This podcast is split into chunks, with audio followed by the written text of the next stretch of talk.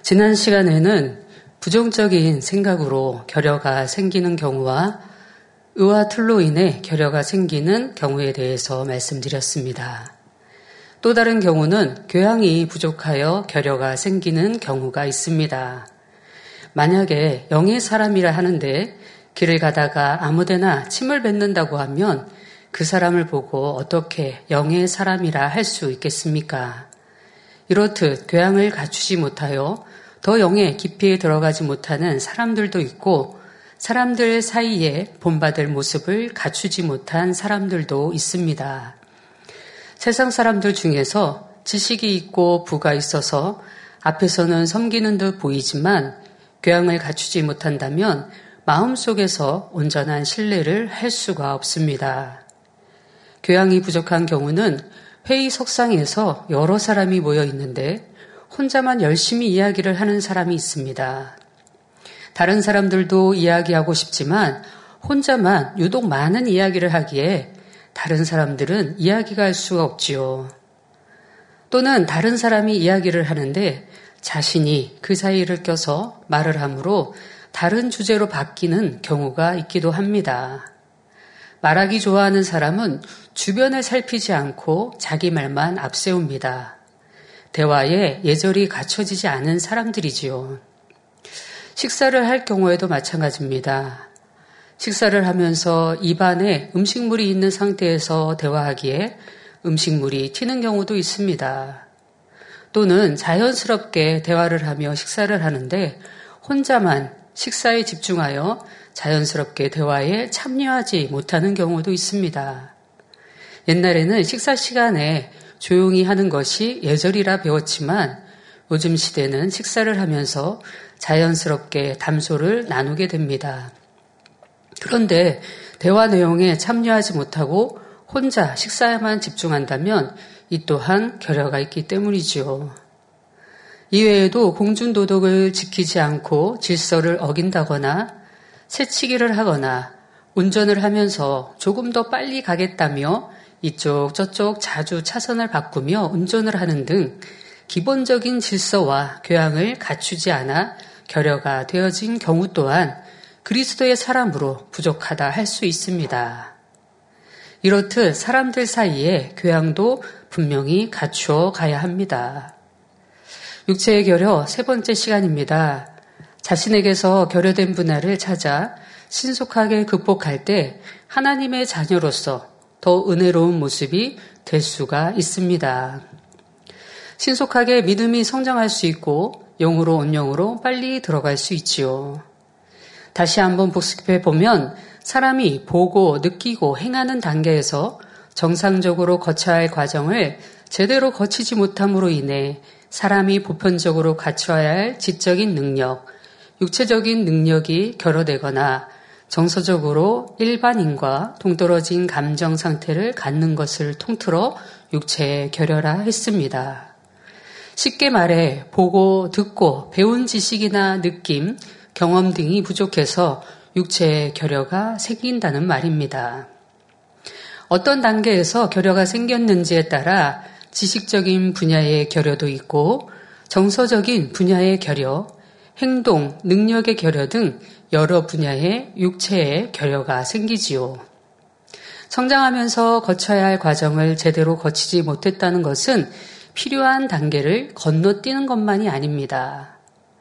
지난 시간에 이어 육체의 결여가 만들어지는 상황들에 대해 구체적으로 사례를 들어보도록 하겠습니다. 먼저 성장 단계를 비정상적으로 거침으로 결여가 생기는 경우입니다.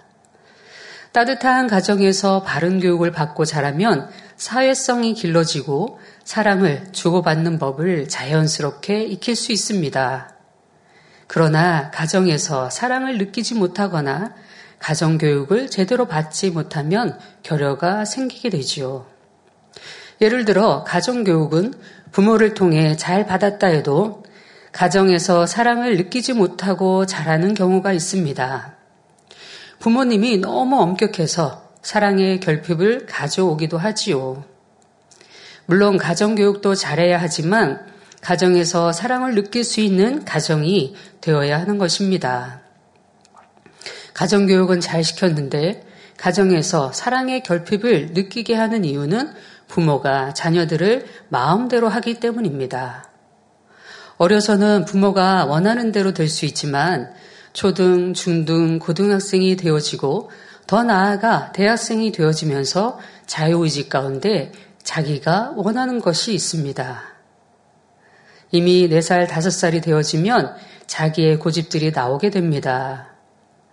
세상에서는 중학생이 되어지면 중등병이 무섭다며 건들지 말라고 할 정도입니다. 부모의 속박이 싫어지고 부모의 생각이 자신과 맞지 않는다면 부모의 말을 따라주지 않습니다. 부모의 마음과 생각과는 다른 방향으로 가고자 하는 경우들이 있지요. 그러니 그 안에서 불평불만이 생기고 서로 갈등이 생기게 됩니다. 어릴 때는 엄한 교육 속에 자라기 때문에 감히 표현하지 못하지만 마음 안에서는 끙끙 앓게 되지요. 부모는 사회적 경험을 통해 부모가 원하는 대로 자라가, 자녀가 자라주면 좋을 것 같지만 부모의 마음대로 되어지지는 않습니다.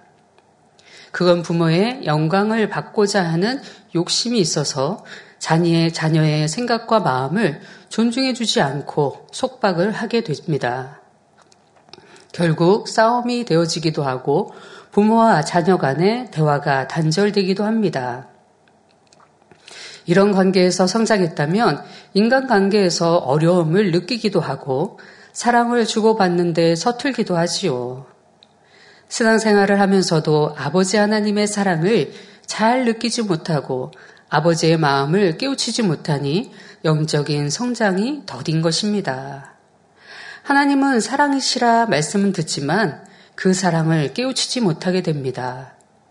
이런 결호로 인해 하나님의 사랑을 느끼지 못한다면 신앙생활이 행복하지 않습니다. 사랑이 형성이 되어 있지 않으니 사랑을 느끼지 못하고 사랑을 줄 수 없게 됩니다. 또는 사랑하는 방법도 자기 한계에서 사랑하게 되어지고 사랑을 받는 것도 자기 한계에서만 받게 됩니다. 누군가가 사랑한다고 사랑을 주면 왜? 왜 나한테 사랑을 줄까 생각하며 그 마음을 받으려 하지 않습니다. 성장 과정에 사랑을 주고받는 것이 제대로 형성되어 있지 않았다면 하나님의 사랑, 주님의 사랑을 깊이 깨우치지 못하게 됩니다.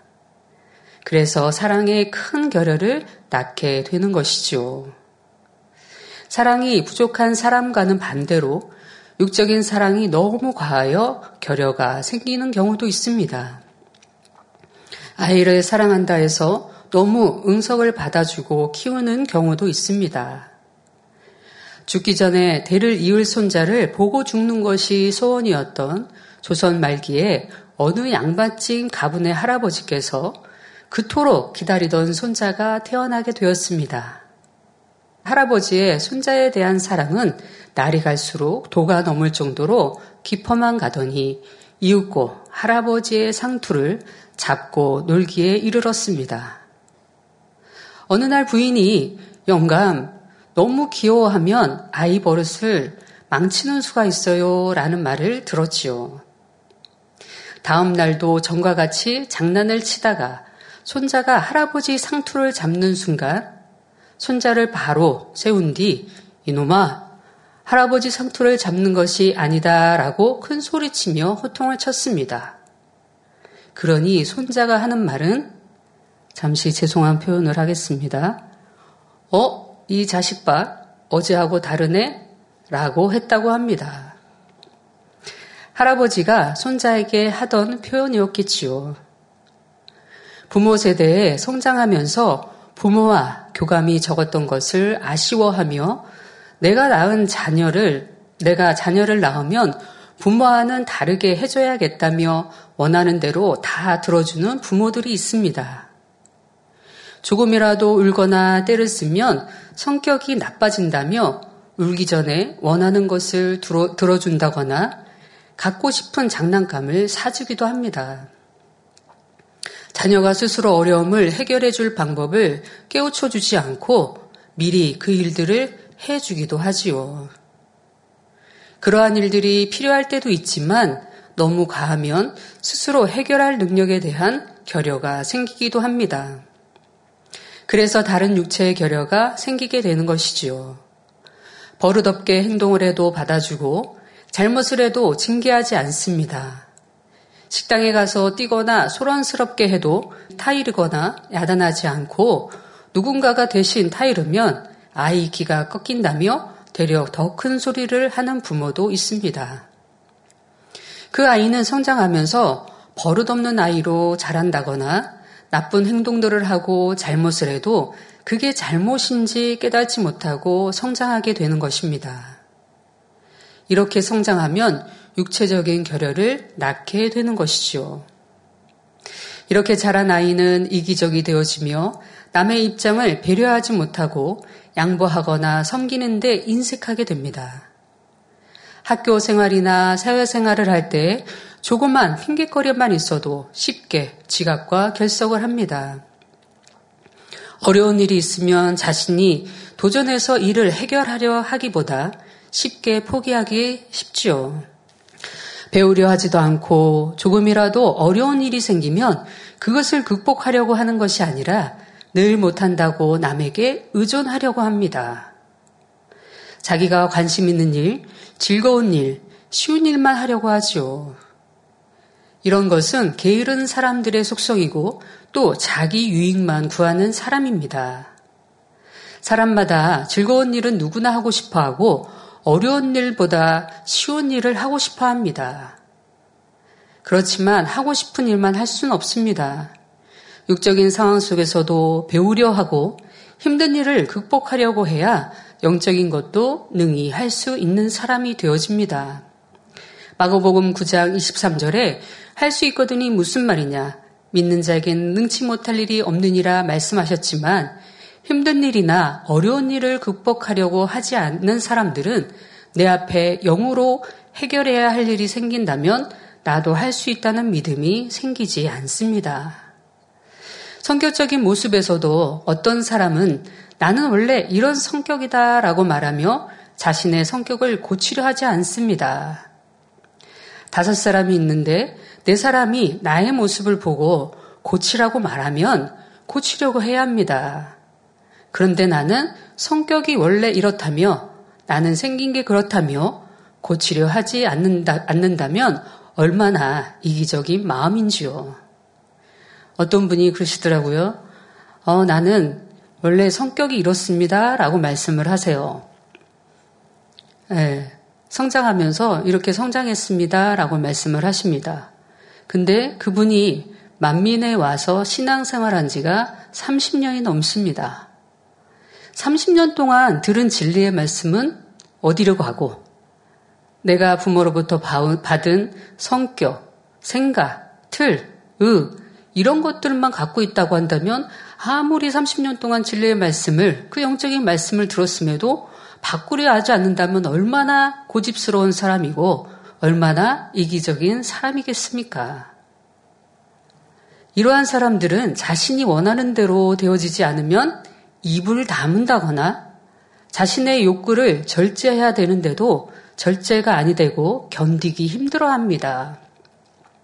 절제의 능력이 없어 원하는 대로만 하고 싶어 하는 것이죠. 자야 할 때, 깨야 할 때, 식사를 해야 할 때, 참고 기다려야 할 때도 있는데, 그러한 순간순간을 참지 못하고 견디지 못합니다. 배고프면 먼저 뭐라도 먹어야 합니다. 그러고 나면 같이 식사를 할 때는 배부르다며 조금만 달라 합니다. 그리고 또 시간이 지나면 따로 배고프다며 다른 것을 또 챙겨 먹어야 합니다. 같이 해야 하는 시간들을 참지 못하고 잠시를 참지 못한다면 절제의 능력이 부족한 탓이며 자기 유익을 구하는 이기적인 마음인 것입니다. 어떤 사람은 같이 운동을 하거나 경쟁을 한다 하더라도 질 것 같으면 쉽게 경기를 포기합니다. 그리고 경쟁에서 진다면 짜증을 내기도 하고 불편한 소리를 한다거나 불편한 얼굴로 얼굴을 하기도 하지요. 자기 원하는 욕구대로 되지 않으니 불편한 것입니다. 10번을 경쟁을 했는데 10번을 졌으면 다음에는 지지 않기 위해 노력하거나 사랑하는 사람들과 행복한 시간을 보냈다고 생각하면 좋지요. 그러나 졌다는 것에 짜증과 불편함이 가득합니다. 인내와 절제를 만들어가지 못한 탓이지요. 천국에서는 진다 하더라도 상대를 위해 함께 행복한 마음으로 축하해주며 박수를 쳐줄 수 있는 것이 천국을 갈 수 있는 마음이지요. 이렇듯 인내와 절제가 부족한 사람은 신앙 안에 들어와도 변함없이 진리를 행하기가 쉽지 않습니다. 연단을 받으면 쉽게 낙심하며 육을 취하고 싶은 마음을 절제하지 못하지요. 누군가 책망하고 바른 걸 깨우쳐주면 마음에서 책망을 받아들이지 못하고 서운하여 눈물을 흘리거나 입을 다물어 버리게 됩니다.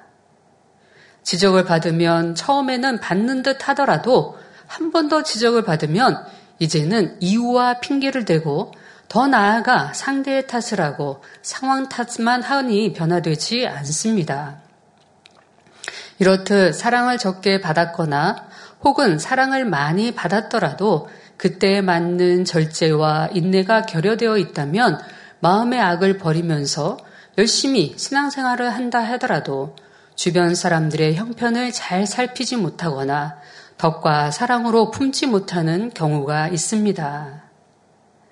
사랑을 받지 못하는 것도 문제이지만 어릴 때부터 사랑을 받기만 했다면 자신이나 자기 가족만 생각하며 자랐기에 마음의 크기가 제한되어 버린 것입니다. 그러하기에 정과 욕심은 십자가에 못 박아 버리라고 말씀하셨고 내 이웃을 내 몸과 같이 사랑하라 말씀하셨지요. 육적인 사랑을 깨뜨려 버릴 때 보다 폭넓은 사랑을 할 수 있습니다. 그래야 많은 사람이 내 안에 깃들 수가 있는 것이지요. 내 아들, 딸만이 아니라 다른 아들, 딸도 동일하게 믿음으로 바라보며 사랑할 수 있어야 합니다. 내 자녀가 잘못할 때는 이해해 주길 바라고 다른 일꾼의 자녀가 잘못할 때는 판단 정죄한다면 작은 마음이고 사랑이 없다 말할 수 있습니다. 하나님의 사랑은 어떠한 사람이라도 회개하고 돌이키면 다시금 힘을 주시고 기회를 주십니다. 그러나 육적인 사랑을 하는 사람들의 모습은 내 자녀, 내 가족에게는 용서하고 이해하지만 다른 이들에 대해서는 같은 마음으로 바라보지 못합니다. 영적인 사랑으로 마음의 크기를 넓어 나가야 할 것입니다. 예전에 이런 일이 있었습니다. 당의생님 성회를 이렇게 가실 때 함께 가고 싶은 마음에 필리핀 성회를 할 텐데요. 가고 싶은 마음에 당의장님 저도 가고 싶어요 라고 말씀을 드렸어요. 당의장님께서 하시는 말씀은 너가 가고 싶으면 다른 주요종들도 가고 싶겠지 라고 말씀을 하시는 겁니다. 그래서 이내 포기했습니다. 그런데 어느 날 주요종 사무실에서 제부 뽑기를 한다는 겁니다. 주의종님들 안에서 10명을 뽑아서 필리핀 성회를 갈 수 있도록 하겠다고 10명을 제비 뽑기를 한다고 어, 하는 겁니다. 저는 이미 당회자님과 대화를 해서 너가 가고 싶으면 다른 주의종님들은 어떨까라고 말씀하셨기 때문에 저는 가기를 포기했습니다. 제비 뽑기를 하지 않았습니다. 그리고도 그 다음 주에 당회자님께 갔는데 당회자님께서 제비 뽑기 했어 그러시는 거예요. 아니요. 가고 싶다고 해서 내 자녀니까, 내 자녀만 데리고 갈 수 없으니까 주의종들 안에서 집복기 할 수 있도록 했는데 라고 말씀을 하시는 거예요. 네. 결국은 갈 기회를 놓쳤지만 그걸 통해서 많은 것들을 깨우쳐 보게 됐습니다. 당회장님은 늘 그리 하셨습니다. 내 자녀기 때문에 먼저 앞세우신 것이 아니라 항상 영혼들을 먼저 생각하시고 다른 주종들을 먼저 생각하셨고 그래서 항상 먼저 본이 되게 하셨던 그 시간들을 기억해 봅니다. 지금 또한도 마찬가지죠. 우리가 내 자녀이기 때문에, 내 가족이기 때문에 먼저 생각하고, 먼저 사랑하고, 먼저 배려하고 한다고 한다면 내 자녀 또한도 더 크게 성장할 수 없다는 것입니다. 내가 그래야 하듯 내 자녀에게 더 마음을 쓰듯 영혼들에게 더 마음을 쓰고 또 내 자녀를 더 살피듯 내 자녀에게도 다른 사람들을 더 살필 수 있도록 해주면 그 마음의 넓이와 크기가 커질 수 있다는 사실입니다. 성도 여러분, 발달 단계에 따라 요구되는 적절한 체험과 느낌과 행함이 없는 만큼 육체의 결여가 생긴다 말씀드렸습니다. 그러나 좋은 환경에서 자라지 못했다고 해서 나는 그래서 할 수 없었던 거구나 하며 영으로 못 들어간 것을 정당화할 수는 없습니다. 불가능하다고 체념할 것이 아니라 어떻게 하면 가능하게 만들 수 있는지 그 길을 찾아야 하지요. 환경적으로 결여가 생길 수 있는 요인을 알고 자신의 성장 과정을 상고해 볼 때 어떤 문제가 어디서부터 생겼는지 더 쉽게 발견할 수 있습니다. 그래서 주님의 능력으로 극복하여 빨리 영으로 들어가면 되는 것입니다. 성장 과정에 부모 탓, 환경을 탓하며 내가 더 못 배워서 육체의 결여가 났다고 생각하시는 분이 있다면 그것, 그것도 꼭 부모의 탓, 환경만 탓할 것이 아니라 자기 스스로의 탓을 해야 합니다. 아까도 말씀드렸듯이 내가 진리의 말씀을 들은 지가 10년이 됐고 20년이 됐고 30년이 됐고 얼마나 우리의 육체의 결여를 버릴 수 있는 말씀을 수없이 해주셨습니다. 버릴 마음이 있다면, 버리고 싶은 마음이 있다고 한다면 어찌 못 버리겠습니까? 그렇지만 그만큼 노력하지 않습니다. 그만큼 변화되지 않습니다. 그리고 나서는 부모 탓을 하고 환경 탓을 하고 성격 탓을 한다고 한다면 이 또한 합당치 않은 마음이지요. 가끔 당회자님께서 설교 시 금호동에서 살았던 간증을 해주셨습니다. 개척 전에 우리 가정처럼 어려운 가정이 없다고 말씀하셨지요. 2000년 초 교구 신방을 다니다 보면 이렇게 누추한 곳에 신방 와주셔서 감사합니다 라고 표현하십니다. 그런데 생각해 보면 우리가 살았던 금호동에서 시간보다 훨씬 더 나은 환경들이셨습니다. 신방을 다닌 곳은 최소한 방 한 칸은 있으셨지요. 금호동에서는 방 한 칸도 없이 살아야 했습니다. 가게 한쪽에 방이라고 만들어 놓은 곳에 다섯 식구가 살아야 했지요. 화장실이 실내에 없으니 요강을 두고 사용했습니다. 씻을 공간도 없어서 공중수도에 가서 사용했습니다. 통금 시간이 있었던 밤 12시부터 새벽 4시까지 가게 문을 밖에서 잠그시고 철야를 하시고 원장님 당장님이 돌아오셨습니다. 특히 주일 새벽에 돌아오시면 주일을 맞이하며 목욕을 시키기 위해 우리를 깨우십니다. 졸린 아이들을 깨워서 물을 데워 목욕을 시키셨지요. 목욕을 금세 마치고 가게 한편에 만든 마루방으로 올라가 이불 속으로 빨리 들어가야 합니다. 그 공간이 너무 춥기 때문입니다. 마루방이기에 연탄을 때울 수도 없고 지금처럼 전기장판도 가질 형편이 되지 않았습니다. 매주 목욕갈 형편은 더더욱 아니었던 것 같습니다. 가게에 있는 간식을 먹고 싶어도 돈을 내고 사 먹어야 한다는 생각을 했습니다. 뭔가를 사고 싶어 엄마 100원만 하면 옛날 엄마들은 어떻게 말씀하셨는지 모르겠지만 원장님께 100원만 그러면 네 엄마 팔아먹어라 라고 했던 것이 기억이 납니다. 그만큼 형편이 좋지 않았던 것이지요. 그럼에도 우리 집이 가난하다는 생각을 하지 못했습니다. 원장님은 항상 찬양 소리가 넘치셨고 많은 사람들은 당회장님의 말씀을 듣기 위해 좁은 가게에 오셨습니다. 원장님의 손재주로 맛있는 콩국수나 비빔국수, 냉면들을 해주시면서 맛있게 드셨던 기억이 나고 항상 당회장님을 만나러 오신 손님이 끊이지 않았습니다. 학교에서 생활하던 중 가정 실습을 위해 앞치마를 사오라고 하면 원자님께서는 짜투리 천으로 앞치마를 만들어 주셨죠. 앞치마를 돈을 주고 살 수 있는 상황이 아니었던 것이죠. 그런데 학교에 가서는 친구들과 다른 앞치마를 보며 우리가 가난해서 앞치마를 못, 사나, 못 사가는구나 생각한 것이 아니라 우리 엄마가 만들어줬다라고 자랑하곤 했습니다. 친구들이 갖는 인형을 갖고 싶어 하면 천국에서는 움직이는, 움직이는 인형이 있다며 천국의 소망을 심어주셨지요. 구겨진 돈을 다려서 책 사이에 놓고 주일날 헌금하신 모습을 보고 자랐기에 하나님 앞에 예물을 드릴 때는 정성을 다해 드려야 한다는 것을 배웠습니다. 늘 찬양과 기도를 하셨고 첫째로 하나님을 사랑하시는 모습을 보며 성장했습니다. 이렇게 성장을 하니 내가 부족해서 죄송한 것은 있을 수 있고 더 이루지 못해서 민망한 모습 속에 각자 연단을 받는 모습은 있지만 가정이 가난해서 또 어려워서 힘들어하진 않았습니다. 남들보다 더 못 배운 것을 원망해 본 적도 없고 더 갖지 못한 것을 아쉬워해 본 적도 없습니다.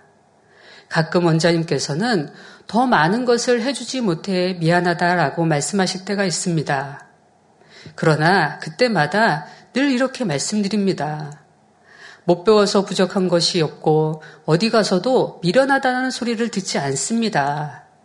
우리에게 가장 귀한 것을 주신 것은 하나님을 믿는 믿음을 주신 것입니다. 라고 말씀드립니다.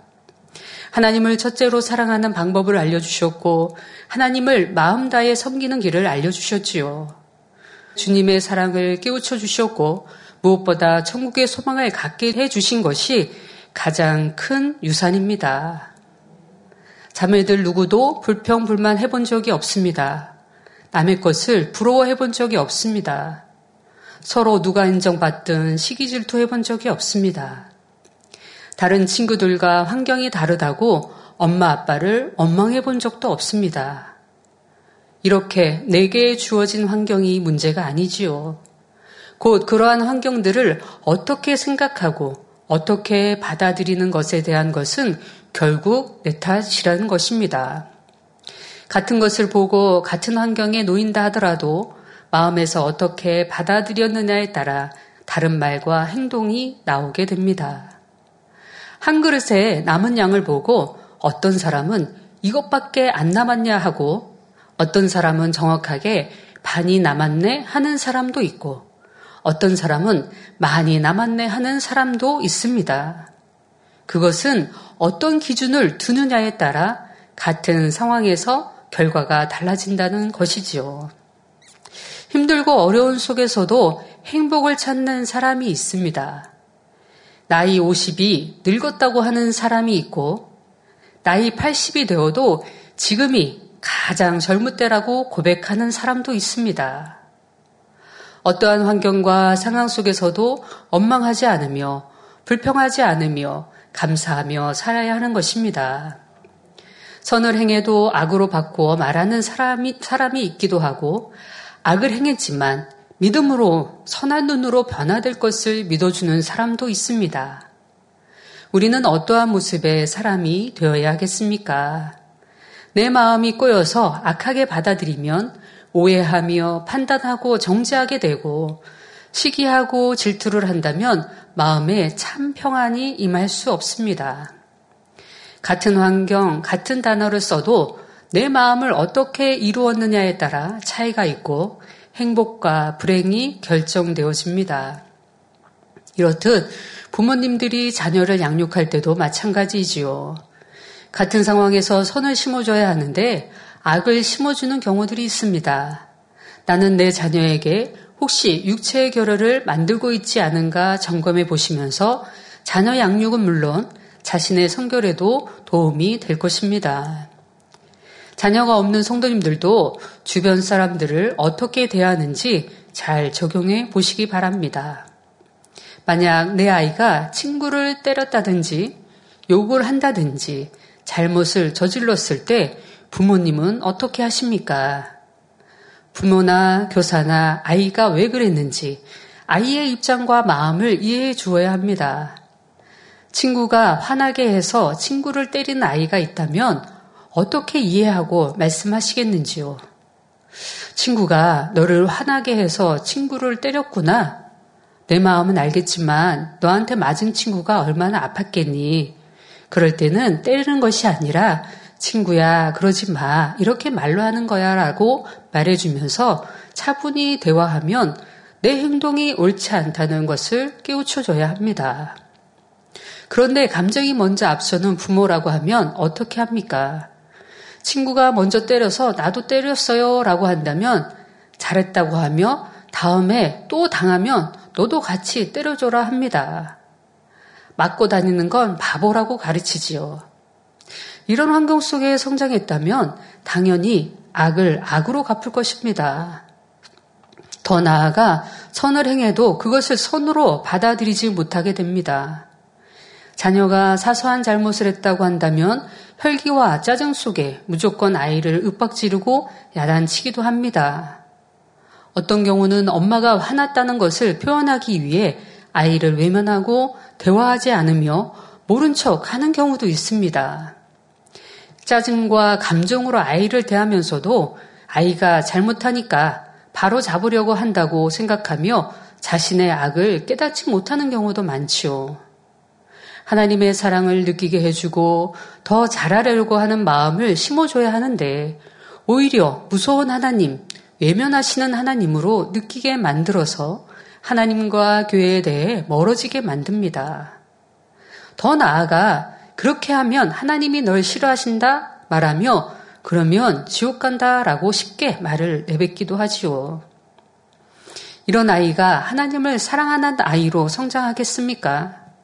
아마도 하나님은 무서운 하나님이라 생각하고 성장할 것입니다. 아이들에게 그렇게 가르친다면 하나님은 당연히 멀어질 수밖에 없고 싫어지게 되고 교회도 싫어지고 멀어지게 됩니다. 잘못을 훈계하며 잘못을 깨우쳐주고 가르쳐줘야 하는데 너 그러면 지옥 간다는 말을 함부로 뱉어서는 안 됩니다. 기왕이면 내가 이렇게 행동해야 좋은 천국까지라며 좋은 말로 하나님을 좋게 심어줘야 하지요. 사망에 이르는 죄를 지으면 지옥에 가는 것이지만 한두 번 거짓말을 하거나 예배를 잘 드리지 못한다고 무조건 지옥에 가는 것은 아닙니다. 회개하고 돌이켜야 할 일과 명백히 행하면 지옥에 가는 것에 대해 말씀을 통해 알려줘야 하지요. 강하게 할 때는 강하게 해야 하지만 부드럽게 해야 할 때도 있습니다. 무조건 지옥 간다고 무서운 하나님으로 입력시켜서는 안 되는 것입니다. 에베소서 6장 4절에 또 아비들아 너희 자녀를 노엽게 하지 말고 오직 주의 교환과 훈계로 양육하라 라고 말씀하셨지요. 자기 마음과 형평을 알아주지 않고 위협하고 정죄하는 부모를 볼 때 아이가 어떤 마음을 갖겠습니까? 잘못을 저지르면 위축되어 거짓말을 해서라도 숨기고 변명하려고 합니다. 너무 무섭게 위협적으로 가르치니 잘못했다고 말해도 야단을 맞고 매를 맞고 거짓말을 해도 야단을 맞으니 일단은 숨기고 변명하려고 합니다. 상처를 입지 않으려고 반항하는 마음을 갖게 되지요. 남의 입장을 이해하는 법과 너그러운 마음을 배우는 것이 아니라 남을 정죄하는 법을 배우게 됩니다. 자녀를 노엽게 양육하지 말아야 합니다. 저도 성장하면 성장하면서 뭐 철없을 때지만 만약에 선생님들이나 어 이렇게 말씀하실 때 그렇게 하면 지옥 간다라고 하면은 저도 좀 반항심에 지옥 가도 내가 갈 테니까 상관하지 마세요. 그랬던 기억이 있습니다. 네. 부모님들이 자녀를 키울 때 강하게 또 선생님들이 자녀를 대할 때 아이들을 대할 때 강하게 또 진리의 말씀을 가리킨다고 해서 하나님을 무섭게 알려준다고 한다면 아이들은 하나님을 사랑하는 것이 아니라 하나님이 싫어지고 멀어질 수밖에 없습니다. 그리고 하나님이 무서운 하나님이 되어줄 수밖에 없지요. 부모님들이 내가 성장하면서 나 또한도 내 시대에 그전 시대의 부모님들이 나를 그렇게 교육할 수도 있었습니다. 무섭게, 강하게, 사랑으로 해주시기보다 또 무섭게 강하게 할 수도 있었습니다. 그래서 나도 내가 배운 것이 그것밖에 되어지지 못하니 그렇게 가르쳐 줄 수도 있었을 것입니다.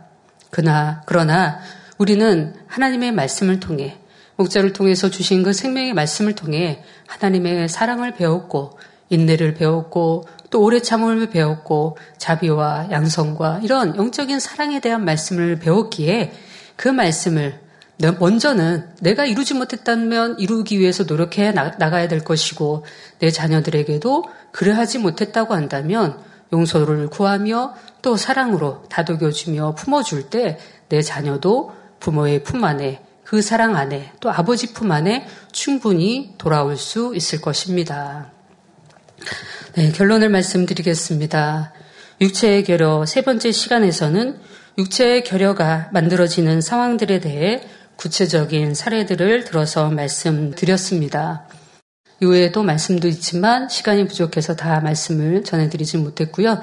어, 이 말씀을 통해서 과연 내 안에 부족한 것들이 무엇이 있는지 또 어떤 결여들을 버리고 발견하고 깨뜨려 나가야 될지 말씀을 통해 다시 한번 내 과거의 시간, 내가 성장하면서 나를 먼저 볼 수 있는 시간, 그래서 나를 통해서 내 자녀도 그러한 모습은 되어 있지 않는지 살펴보셔서 이제 온전한 변화와 생명으로 내 자녀 또한 내 가족 또한 변화시킬 수 있는 복된 성도님들이 되어지시기를 바랍니다.